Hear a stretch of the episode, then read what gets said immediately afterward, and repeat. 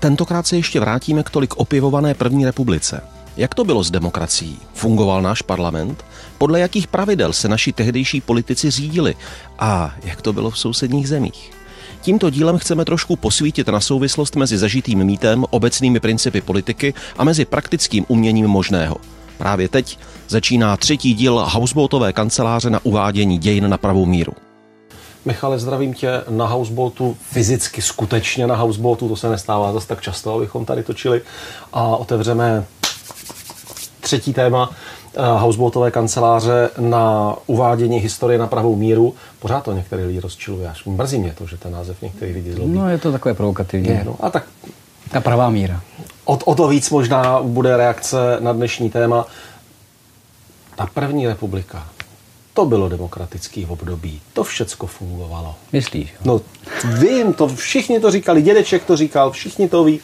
Tam se máme všichni otáčet. Bylo to hmm. tak, že jo? Ne, ne úplně. Proto jsme si to téma vybrali asi. Tak, ale demokracii jsme měli. Demokracii jsme měli. Měli jsme spoustu věcí na papíře. Mm-hmm. To nám jde. Já myslím, Do dneško? Že, že spousta věcí byla vlastně docela dobře napsaná. Od mm-hmm. ústavy, kterou jako určitě je dobře napsaná, až přes pravidla parlamentu. Udělali jsme si sněmovnu i senát. Už mm-hmm. tehdy jsme si udělali senát. Ten teda nedělal vlastně vůbec nic. To byla jiná věc. Ale na papíře to fungovalo jako skvěle. Ta realita třeba, když budeme u politiky u toho výkonu politiky, byla trošku jiná než na tom papíře. A občas trošku říkám, že byla to parlamentní demokracie. Třeba Masaryk hodně zdůrazňoval i to parlamentní, že mm-hmm. potřebujeme ten parlament. Ale reálná politika se dělala vlastně mimo parlament a ten sbor fungoval potom jako jistá mašinerie, kterou se to prohnalo. Takže zájmové kliky? Politické Oborové. zájmové kliky. A obor hrál vždycky spíše druhé housle. Mm-hmm. První housle je národ. Mm-hmm. Český národ. Tak, ale my jsme nacionalisti nebyli. Mm. tak zač- postupně, postupně. Půjdeme, půjdeme postupně. Ano. Složíme si, složíme, jako složíme si parlament, děláme si volby. Mimo jiné, ta situace v té republice po roce 18 byla vlastně tak komplikovaná, že parlamentní volby byly až v roce 1920. Mm-hmm. Že vláda se v roce 19. mění na základě komunálních voleb, které úplně jednoznačně prostě přetlačí sociální demokracie. Ale proto říkám, že není základ v tom, jestli seš agrárník, lidovec, socialista, národní socialista, národní demokrat, pokud jsi v tom základním klastru uh-huh. těchto stran a názorů. Ale je důležité, zda jsi český agrárník, zda jsi český sociální demokrat a tak dál protože základ uh, vysel v té Praze ve smyslu prosadíme českou politiku. Mm-hmm. Co to znamenalo? Zjednodušeně, že české strany, které se dohodly, že vlastně chtějí vládnout a chtějí tu republiku posouvat dál, se dohadovaly nejdřív o tom, co, co prosadí, než to tím parlamentem prošlo. Takže české strany si mezi sebou řekly, toto je naše české, ano. aby nám do toho nemluvili tam Němci, Maďaři, Slováci. Slováci z I tak to části, bylo. No, určitě. Takže my Češi si to tady jako hrajeme na svém písečku a to je úkol číslo jedna. No, protože v učebnicích dějepisu pro střední školy, možná i pro základní, ale spíše pro střední, ještě v mé generaci se dočteš o takzvané pětce. To bylo pět hmm. stran, to zmínili jsme je víceméně, které se jakoby dohadovaly mimo. Ale ta podstata, že se někdo dohodne, je fajn, nebo respektive popis. Ale proč? No, protože jsou Češi. Hmm. Ta republika je republika československá s 3 miliony Němců, 2 miliony Slováků, 750 tisíci Maďarů, Poláky, podkarpatský Rusíni a tak dál. Ale je důležité, co se dohodne na tom českém principu. A když si říkal jako oborově nebo tematicky, proto občas to, to dojde až do takové jako absurdity, že je takzvaná rudozelená koalice. Mm-hmm. Protože ten sociální demokrat, když se prostě pohádal oborově s tím agrárníkem, tak mohl. Ale to první nad tím bylo to české, aby se dohodli.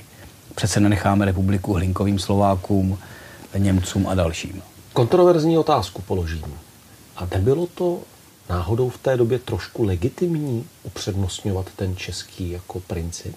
No pokud si v základu řekneš, že je legitimní mít československý stát, který v podstatě má jedinou schopnou politiku, pokud má být československý, tu českou, to, to samozřejmě ne. A teď, eh, pro, pro co je to legitimní? Samozřejmě dobová realita, já nechci zahlížet, že to dělali špatně, nedemokraticky a vlastně byli oškliví. To, to nikdo neříká.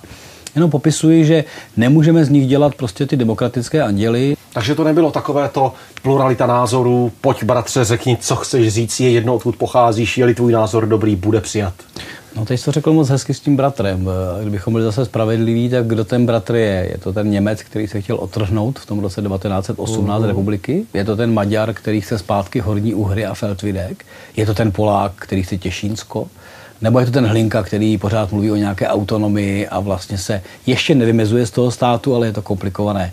Takže zase eh, v něčem to má tu politickou logiku. Jestli chceme ten stát nějak reálně ovládat, no tak se musíme dohodnout. A musíme se dohodnout my, co jsme schopni, ale s předpokladem těch Čechů a českého pohledu. A ještě, co chceme ten stát držet pohromadě? Protože ono, mně to již připadá i do jisté míry legitimní, že Maďaři nechtěli, aby bylo Československo, nebo mnozí nechtěli, mnozí Němci nechtěli, aby bylo Československo. To mi z jejich pohledu připadá legitimní, protože jim to mohlo připadat, že to je stát, který jim byl vnucen vlastně po první no, světové ale to válce. tak pro ně bylo. To ani nepřipadalo, to tak prostě bylo. A u těch Němců se ještě pořád hrála ta hra, že jsou to ty staré historické hranice království českého a vy jste tady žili a tisíciletí, ale ty hranice jsou jako jasné. Jak odůvodníme těch 750 tisíc Maďarů na hmm. jihu Slovenska, když tu hranici malujeme podle našich zájmů, podle Dunaje, podle železnice, podle ekonomiky, to neodůvodníš. Ale pak ta nedemokratičnost má mnohem hlubší kořeny než v uvozovkách jenom obcházení opravdové parlamentní demokracie, protože jestli zkrátka tehdejší politici chtěli ten stát udržet, tak nebyla jiná cesta než ta striktně cynická rozumová. Nebudeme poslouchat ty, co se jim ten stát nelíbí, ti si prostě zvyknou, nebo cokoliv jiného. Budeme se řídit tím naším českým, ale v tu chvíli tedy nedemokratickým principem.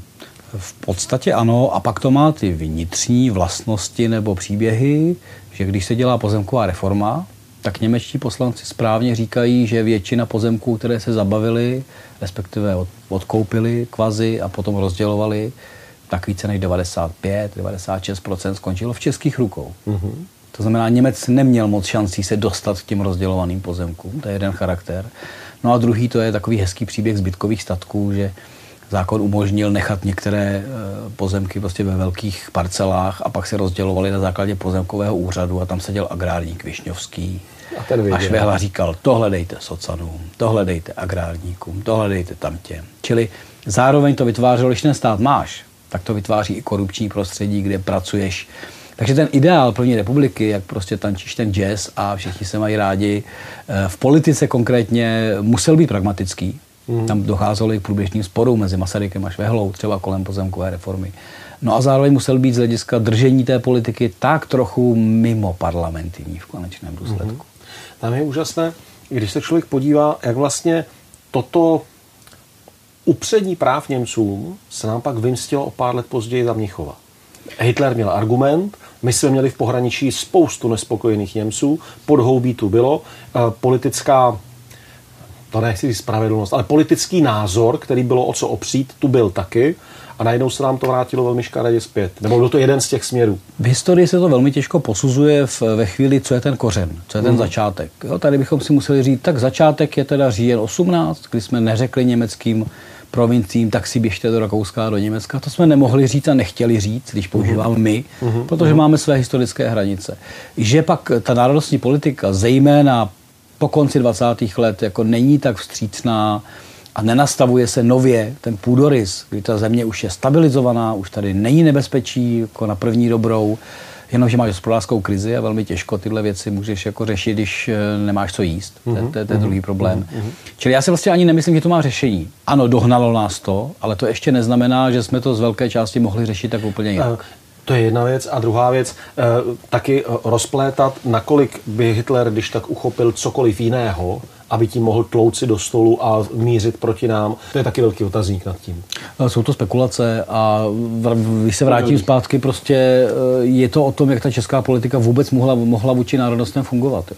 My jsme opravdu brali jako prvního nepřítele ty Maďary po dlouhá uh-huh. léta, uh-huh. protože jsme se báli o Slovensko, jako Češi. Přesně, vidíš tu retoriku, jak i ve mně zůstává. Československý stát se bál o Slovensko, uh-huh. protože uh-huh. Maďaři se, si, si to chtěli vrátit. Ty Němci přijdou až jako ve druhé řadě 30. let, jako máme nějaký problém. A v 38. se nejvíc divíme, že máme problém se Slováky, protože jsme to podcenili už úplně. nevtáhli tu jako nejsilnější, snažili jsme se, ale nevtáhli jsme tu nejsilnější slovenskou stranu, kromě dvou let eh, do vlády a vlastně to fungovalo hodně zase zpátky po Česku. Ale tady funguje v té politice ještě jedna věc. Taková nepočítatelná položka, bych řekl. A to je emoce té společnosti. Uh-huh. To je frustrace. Jakmile uh, viditelně děláš systém, kdy spoustu věcí obcházíš, kdy se dohaduješ jakoby mezi sebou, jakmile ten systém spojíš s korupcí, a jakmile je to vidět pro ty lidi a oni, oni prostě nemůžou to nevidět, uh-huh. tak přestanou věřit ten systém. Ty vlastně říkáš eh, plnými ústy o demokracii, o parlamentarismu, o tom, jak jsme Češi výspa Evropy, co jsme v mnohem byli. Ale ty lidi tomu přestanou věřit, uh-huh. protože pro ně je to nějaká zajímavá skupina, která si dělá své. Jasně. A najdou i spousta dílčích věcí, které mě nějak uh, zlobí, se promítají, tamhle je ta vina, já ji vidím. No, když Nedůvěryhodné, to, nefunkční. Když to spadne v 38. s Mnichovem a vlastně někdo zvenku zboří ten náš krásný sen, tu naši uh-huh. českou chaloupku, československou chaloupku, tak to není jenom deprese z Hitlera nebo z Mnichova také to deprese, ten systém nefungoval. Když to bylo celé prolezlé korupcí, když to bylo v podstatě v rukou několika málo lidí, musíme to dělat jinak, zrušme politické strany. Mm-hmm. Okamžitě se vrátí jako zpětný ráz té frustrace a tu těžko počítáš v té společnosti. Ta prostě jednoho dne vyhřezne, když tam je. To o Mnichovu si musíme speciálně popovídat někdy jindy, protože uh, taky to je jeden veliký mýtus a nechci pro Bůh ho jako nějak vyklátit, ale myslím si, že kontext souvislosti mm. kolem si zaslouží úplně jedno speciální pokračování.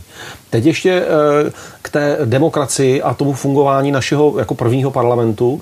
Eh, domlouvali se teda na základě nacionálního principu a mě by zajímal vloženě konkrétní postup, konkrétní krok, eh, konkrétní kroky třeba, nebo výstupy, zákony, eh, jak se prosazovaly, které byly klíčové? Vlastně strašně těžko, protože ty máš sice ten princip, uděláme tu českou politiku, ale pak narazíš v tom druhém řádu na ten obsah když se mhm. řeší pozemkové zákony, tak se strašně mezi těmi stranami, hlavně socany a agrárníky, řeší hranice pozemků, které se budou rozdělovat. Eh, samozřejmě sociální demokracie chce nižší výměry, aby se rozdělilo více, agrárníci chtějí vyšší, skončí to na 150 hektarech eh, zemědělské půdy a 250 celkové půdy. A je to vlastně válka o, o výměry. Pak se nám vrátí v 45. kdy komunisti chtějí zase zabírat víc. A hrozně těžko se dohadovali, nakonec těch pár zákonů vznikne. A já to rád říkám příkladem třeba zákona o státních svátcích, což uh-huh. je vlastně taková jako hezká věc, že máš Československou republiku, uděláme si svátek třeba, co myslíš, mistra Jana Husa. jo, ale máš tam lidovce v té pětce. No jasně. A budeš opravdu dělat svátek mistra Jana Husa těm katolíkům? Přesně tak, to najednou potřebuje, to je pytel blech, potřebuješ, aby to fungovalo no. všemi směry. A zákon o svátcích a památných dnech je až z roku 1925.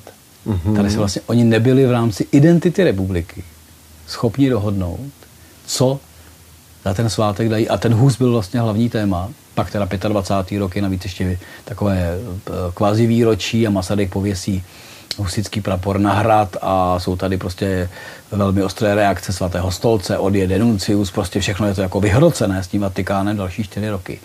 Ale ty strany se nebyly vlastně schopni dohodnout mm-hmm, pět mm-hmm. let. Mm-hmm. Jestli hus bude nebo nebude státní svátek, protože tady to narazilo. No jo, ale tak to je ale součást duchovní identity té země. Takže rozumím tomu, že i když navenek je to v podstatě blbina, který dny budeme mít volno kdy budou svátky, je to důležitá věc, protože ta spolu definuje jakoby mentální obsah, hmm. uh, tu identitu. No, toho a, státu. a ta identita státu samozřejmě měla být antikatolická eh, anticírkevní. Od Masaryka až po ty další tady prostě jako hmm. nebyla nějaká otevřená náruč církvy, hlavně po tom, co byla spojena s Rakouskem a tak dále a tak dále. Jenomže najednou ty máš opravdu tam toho monsignora Šrámka v, v tom parlamentě, máš tam tu lidovou stranu, kterou potřebuješ do té pětky. Mm-hmm. Potřebuješ se dohadovat, jak to bude. No a oni mají takové malé právo veta na spoustu věcí a Jasně. velmi těžko se ty věci prosazují, velmi těžko se to uh, schvaluje. Stejně jako sociální zákony, kdy sociální demokracie má spoustu plánů a agrárníci to brzdí, protože vlastně odmítají dávat z té státní kasy socialistům něco dalšího. A do toho ti vrazí komunisté, kteří jako se nebaví vlastně s nikým a hlavně po bolševizaci to prostě chtějí rozstřelit. Mm-hmm. Ale na otázku e, není úplně jednoduchá odpověď, jak se schvalovaly zákony, jednoduchá je velmi obtížně. No právě, to si říkám. Vnucená Československá republika, aby se udržela, tak popírá jisté základní demokratické principy. Eh, parlament je obtížně usnášení schopný eh, ve smyslu přijímání nových zákonů, tak lidem se žilo dobře? Lidem se žilo velmi těžko, protože první hospodářskou krizi máš po válce, další krizi máš 29, 34. Eh, samozřejmě jde to nějak jako nahoru pozvolně, ale sociálně to bylo prostě ve velkých problémech. Tady máš kolem přelomu 20. a 30. let 900 eh, tisíc nezaměstnaných. Mm-hmm. Prostě to je, to, je, to, je, to je hodně. Ale nad tím vším se ještě pořád zdáší ta úžasná idea, máme svůj stát. Dlouho to vydrželo, hrozně dlouho se to drželo, jakoby, a navíc eh, fenomen Masaryk, mm-hmm. který vlastně je svým způsobem také antiparlamentní. On by mm-hmm. nejradši měl uh, americké pravomoci a skládal sam vládu. Ano a jeho nostalgie po mocnářství a jeho používání těch mocnářských symbolů, to je zcela zřejmé. Jako jeho první názor na ústavu, tradovaný, když mu ji přinesli, kde neměl žádné pravomoci, byl po Moravsku, tož to ne. Takže v tomhle on taky jako vnímal, že potom se tvářil, že žádná hradní politika vlastně neexistuje, mm-hmm. že nic mhm. takového není, ale v podstatě ze svých fondů se upláceli novináři a další, kteří měli vytvářet obraz, který chtěl Masaryk. Takže ani v tomhle, kdybychom chtěli být jako nějak hyperkritičtí, což nechceme, bychom eh, tu hranici demokratičnosti, hranici toho, jako jaká jsme byli výstavní parlamentní demokracie, hledali těžko. Nehledě na to, kolik lidí začalo kritizovat samotný systém voleb. Uh-huh. To byly ty takzvané vázané kandidátky. Dneska přijdeš k volbám, máš tam hezky seznam lidí, řekneš si, tady František se mi líbí, tak ho dám na první místo, takhle si ho kroužknu a bude to ten politik, který mě bude zastupovat. Tehdy si nesměl. Vázaná kandidátka představovala, že jak strana ustanovila pořadí, tak prostě ten mandát si měl nebo neměl. A volič si mohl chtěl dělat, chtěl, co chtěl nebo nechtěl. Druhá vlastnost, která nevím, to je velmi diskutabilní, byla volební povinnost. Ty jsi mm-hmm. musel k volbám. Mm-hmm. Což dneska nemusíš musel, maximálně si musel dát papír, že si mimo bydliště nebo, nebo nemocen, aby si nevolil, ale, ale byla tam povinnost volit. Mm-hmm. No a pak výrazná část stran ještě dělala takovou věc, kterou jsme taky občas viděli po roce 90, ale jen takové pokusy, že než ten poslanec nastoupil, tak podepsal Bianco papír, že se vzdává mandátu. Mm-hmm. No a když zazlobil a, fungoval tak jinak, se papír použil. tak se papír použil v rámci tzv. volebního soudu a řekl se, podívejte se, on nám rezignoval, tak to jenom jako potvrďte. Ještě k těm vázaným kandidátkám. Není to trochu i dáno tím, že tehdy ještě se mnohem více volili ideje než jednotlivci, když člověk šel volit nějakou stranu. Kdežto dnes, jak jsme fixovaní na to, jak nás který politik baví, tak se vlastně volí konkrétní jedinci a ve finále je jedno, z jaké je strany, protože s ním je legrace. Uh, rozhodně to tehdy bylo více klastrované, bychom řekli, podle těch partají. Dokonce mm-hmm. tak, že Eh, já jsem z malého města a tam bylo jasné, že do téhle hospody chodí národní socialisti, dolů do té hospody chodí socani a živnostníci ty mají tam tu, tam tu kavárnu. A když socan přijde tam, tak dostane pokupose. No, nemusel, ale bylo jasné, že jako když se sejdeme, tak se scházíme takhle. Takže i to stradictví, i ta identita byla mnohem silnější než třeba dnes. Ale vedle toho v té celostátní politice ty osobnosti fungovaly úplně stejně. Prostě Švehlovsky, Staňkovsky, Malipetrovsky, Bechyně, Kramář. Přesně, když napadly to. ty osobnosti, Kramář, Malý Petr, Švehla, jednoho z nich si vyber a ilustruj prosím tě na něm tu praktickou politiku vázanou na osobnost. Taky v posledních letech máme klíčové osobnosti, které nás těmi 30 roky od toho listopadu provedly, ať už s nimi souhlasíme nebo ne, ale byly prostě zřetelně viditelní. Vyber někoho z Musí to být pro první část té první republiky Antonín Švehla. Prostě to hostivarský sedlák, vlastně svým způsobem autodidakt, mm-hmm. člověk, který jako neměl vysoké školy, neznal jazyky, proto třeba nekandidoval ani před 14. rokem do Říšské rady. Ale by uměl špatně německy. Ale v dané době v podstatě genius politiky. Geniální politik. No, obrovskou geniální. Geniální praktik. Do dneška má vliv na naši zemi. Člověk, který dokázal ty, ty věci vidět za třetí, čtvrtý rok, dokázal se dohodnout, dokázal i korumpovat. E, prostě mimořádný politický talent, který e, viděl svůj cíl, chci dokázat tento zákon, chci dokázat, aby se to posunulo tam a podřídil mu maximum a byl to politický profesionál. Mm-hmm. Když mu Masaryk skritizuje v novoročním projevu pozemkovou reformu, že je pomalá, že je s tím spojena spousta problémů, nebo dokonce, že je jako nedokonalá, tak Švehla je skoro jediný v té republice, který má tu sílu a v podstatě si vyžádá audienci u Masaryka a vyříká si to s tím, že takhle ne. Mm-hmm. Kdo si dovolí být na téhle úrovni, v rámci toho jednání. Ale na druhou stranu, ta agrární strana, neříkám, že tím jakoby tak zlenivěla nebo stučněla, ale jakmile švehla, protože on je potom nemocný nervově, vlastně končí na konci 20. let a pak přichází ta jiná generace, on potom umírá a už léta nefunguje v té politice. Tam je ohromná kvalitativní díra potom, když on odejde. Hmm, prostě ani, a, ani udržalové, ani, ani další prostě nebyli schopni v tom jednání v zákulisí, v tom přehledu, v tom, jakým způsobem fungovat mezi prezidentem, hradem, politikou, eh, politickými oponenty, eh, Němci a dalšími. Nikdo nebyl takový. Byla tam velká osobní schopnost a zároveň byl velmi uznáván i tím Masarykem, eh, i lidmi, ale má zároveň v sobě takový ten sedlácký pragmatismus, kdy mm-hmm. mění až vymění, když je potřeba. Spoluautor právě té ústavy. Rozhodně. Jako, to byli lidé muž 28. října. Mm-hmm. On je ten, který jde do obilního úřadu společně s dalšími přebírat a najednou zjistí, že zakládá stát, když to trošku přeženu. Jako premiér to, tří vlád. Premiér několika vlád, tři bych v paměti. Ta, ta, taky to tak jako to stří. Jo, ale ta, ta, čísla vlastně nejsou až tak důležitá v tom, že to je prostě spiritus agens i movens prostě mm-hmm. toho, co se děje v té republice těch prvních deset let. Rozhodně, včetně toho, jakým způsobem dostal agrární stranu vlastně na výsluní což je taky zajímavé, protože my to bereme eh, pohledem dnešních voleb. Uh-huh, jo? Uh-huh. U nás po roce 90 vládu ti sestavuje většinou ten chlapík, ani ne dáma u nás, ale kdo má 30% a víc. Uh-huh. Je jako, vlastně se podíváš na všechny tyto polánky, paroubky, špidly, babiše, 30 a něco je výsledek jako na, jako na vládu. Nejlepší výsledek, který měli kdy agrárníci za první republiky, bylo 15%. Uh-huh. A byli vítězové voleb protože ten systém byl rozbitý, bylo tam spousta stran.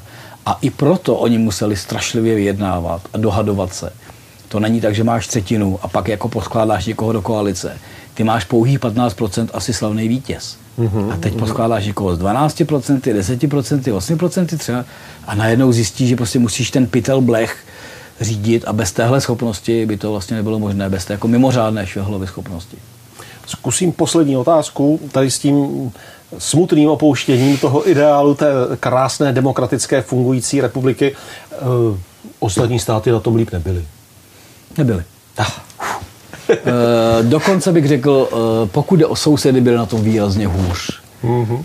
Polsko se zmítá, a mimo jiné to je dnešek jako 20. léta, mezi pravicí a levicí. Jako velmi drsně, až nakonec prostě maršal Pilsudsky a trošku přísnější režim spojený spíše s vojáky a plukovníky takže Polsko se zmítá v velkých problémech. Eh, admirál Horty v rámci Maďarska, a, eh, což je ten jako historický vtip, že Maďarsko nemá moře, ale má admirála, eh, nemá krále, ale má regenta a Horty tam vládne. Jo? A taky to není žádná demokracie rozhodně. No a o Německu si nemusíme vyprávět, jak složité to byla Výmarská republika, když přeskočila poté do té, té diktatury Adolfa Hitlera už po 33. roce a Rakousko se v tom zmítá vlastně jako nejdemokratičtěji ze všech téměř po tu na naši první republiku, ale taky z náběhy k fašismu. Takže kdybys chtěl žebříček v rámci mm. sousedů a toho, jak jsme fungovali, tak jsme objektivní hvězda. Tak máme skutečný parlament. On dokonce hlasuje, oni se dokonce musí dohadovat, oni dokonce řeší nějakou menšinovou politiku a tak dál. Tak v tomhle srovnání, když nedáme fokus na tu kritiku, tak jednoznačně Československo bylo výrazně demokratickou zemí a mělo ještě jednu vlastnost. Ono bylo v něčem velkorysé. Mm-hmm. Myslím to tak, že Masaryk osobně a další platili třeba spoustu běloruských, ukrajinských studentů, co utekli z východu. Když Němci začnou vyhazovat sociální demokraty a spisovatele a židy, tak Thomas Mann a spol dostávají občanství prostě někde v Přelouči a v Československu. Takže my jsme byli vůči problémům těch okolních zemí vlastně docela velkorysý systém, takže nechtěl bych končit vlastně jako depresivně, jak jsme jako strhali tu první republiku. Měla to složité, i ti politici, co ji vládli, ale zvládla oproti ostatním zemím hodně. Michale, moc ti děkuji obzvlášť na závěr za tu zmínku o té velkorysosti, protože to mi přijde, že je asi nejcennější, co bych si z toho dnešního povídání odnesl, protože mám pocit, že nám občas v současné době ta velkorysost místy chybí. Děkuji.